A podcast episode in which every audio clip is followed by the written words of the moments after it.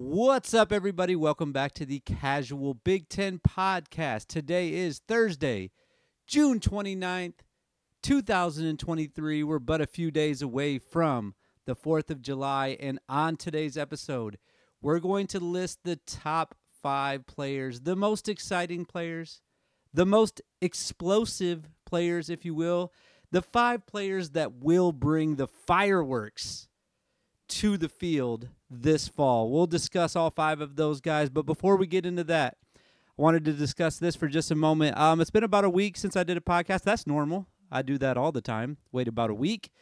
Um, but this past two weeks, really, I haven't done a lot on Twitter. I've done more um, behind the scenes, and I've been talking about this for about a month now. We have 14 guests coming on the show in the month of July to discuss their team, the preview to the 2023 football season.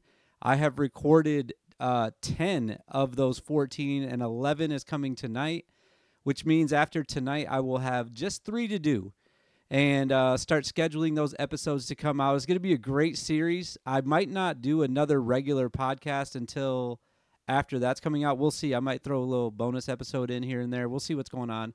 But um, really excited about that series. Um, going to tweet out the schedule for that probably tomorrow afternoon so that you can circle the calendar for your team and find out uh, who was the guest on that show. And you can listen to that episode. They're all about 30 minutes, 40 minutes long. Um, but again, really excited. Or you can follow all of them. You can watch them all, and you can become an expert on every single team in the Big Ten um, based on what we talked about on the show. It'll be really exciting. Uh, other than that, not a lot going on. Not a lot of topics to talk about. I've always talked about this. I'm not big into the football recruiting. It's just not something that gets me excited. So I'm not really gonna get. I, I know last weekend, especially listening to some other people's podcasts, um, team specific, especially this is the time of year that they are getting excited about recruits. That was the big visit weekend last weekend. I'm not going to go through 14 teams and say every offensive lineman that's going to be coming to your school in the next two years. It's just not something I'm going to do. Um, so I'm not as excited about recruiting. So really, it's kind of a drag of a summer. I'm really just ready for football. I think we're like nine and a half weeks away from football. Uh, tomorrow will be Friday, so I think it's exactly nine tomorrow really excited to get it going um, and just watch some football. Uh, let's get into this though. I said I was going to do a top five list of the most explosive players, the ones that are bringing the most fireworks for the Fourth of July weekend. Um, let's talk about the fireworks. Let's talk about these guys. Here's some things that I wanted to say before that, though. I only picked one player from each team because uh, there's a few teams out there, you could probably think of them right off the top of your head, that have a few really explosive guys, a few guys that'll be going to the NFL even. Um, but I wanted to limit it to one player per team.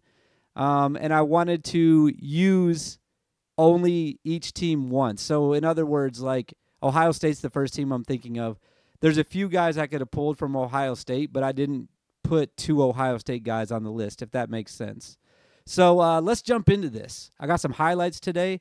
If you're watching on YouTube, you can watch along with those highlights. So go check that out. Hit subscribe if you would like to. I'm not going to beg, though. Come on over to YouTube if you want to see it. There's highlights on the screen right now. First guy, most explosive guy out of the Big Ten West. Everybody knows his name. He's number nine in your program, he's number one in your hearts, but he's number five on this list. His name is Tory Taylor, the punter from Iowa, bringing the fireworks last year. What a season he had and I can't wait to watch him again. Hopefully, especially if you're an Iowa fan, he's not on the field as much as he was last year. 82 punts last year for Tory. 82 punts. He punted for 3,725 yards, 11 touchbacks. All three of those stats that I just said were leading the Big Ten for punting. The only one that he wasn't, only major stat he wasn't leading the Big Ten in was uh, average yards per punt, and he was only second in that. I, sh- I say only second. He was second in that. He was almost first in that one as well. 45.6 yards per punt. Absolutely electric player, Tory Taylor, coming in at number five. Number four, I wanted to do one guy that was transferring into the conference, maybe someone you don't know about. So the first guy that, um, actually, the only transfer I'm going to talk about today is the uh, Wisconsin transfer. His name is Tanner Mordecai. Um, the only highlights I have are from SMU from the last two years because that's where he played the last two years. There's not really any highlights from Wisconsin unless I pulled some spring game highlights, which I did not do. Let's talk about those last two years, though. This guy went off video game numbers for SMU. If you're not familiar with him, 72 touchdowns in two seasons at SMU, over 7,000 yards in those last two seasons at SMU. Last year, game against Houston, which they won, by the way, 77 to 63. Tanner had nine, nine. I'm not making a mistake here. I'm reading my notes correctly. Nine touchdown passes in one game. Seven of those came in the first half. Ridiculous game. If you go back and watch those Houston highlights, some of them are on the screen right now. Uh, 379 yards passing in that game. This guy just can do it. He's got a big arm. He's electric.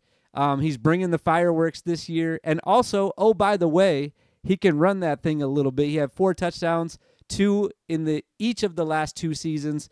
So he'll be able to pull it down if he needs to. And this year, he'll have Braylon Allen behind him. So he'll have a little bit of support too. I'm looking for huge fireworks.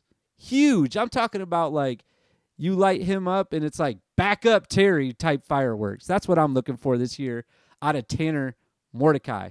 All right, number three. Next guy on the list. You guys know I already love this man. That's kind of weird to say because he's younger than me, but he's a grown man on the field. That's all there is to it. His name's Nicholas Singleton. Um, I mean, what can I say about him that I already haven't said a thousand times? He's ridiculous.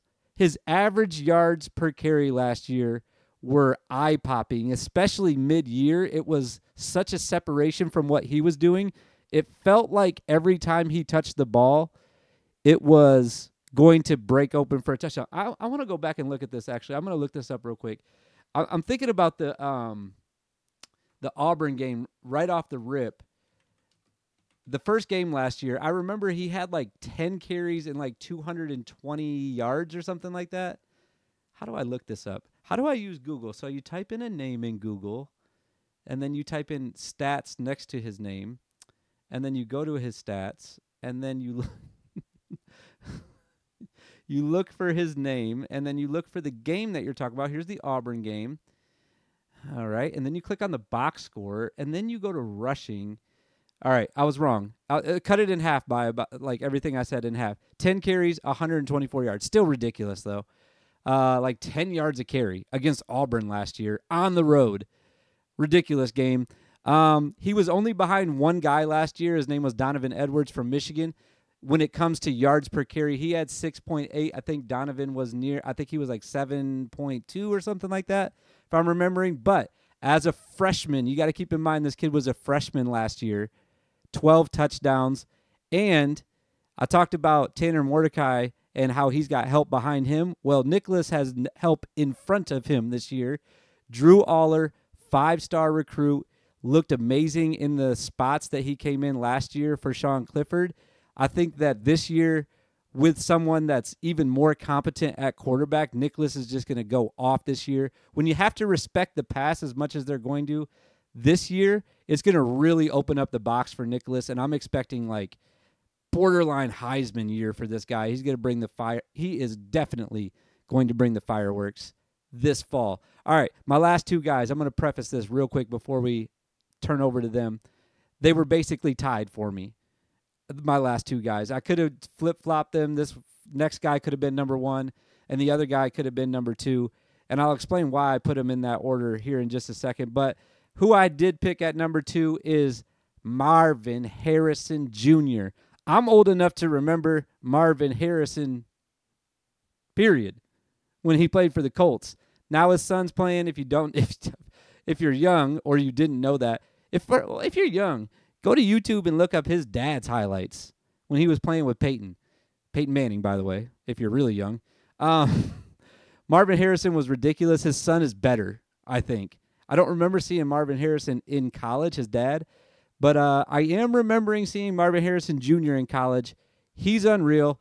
Tied for first place last year with Chuck Jones with 12 touchdowns. Um, I think that from a uh, if you're just looking at the skilled positions and you're you take out the offensive and de- defensive linemen, in next year's draft, he will be the highest. I don't know if this is a hot take. I don't do draft analysis, but I think he's going to be the highest skilled player drafted next year um, when you include like running backs, uh, uh, quarterbacks, and then wide receivers. I think that Marvin's going to go the highest. He's going to have a great NFL career.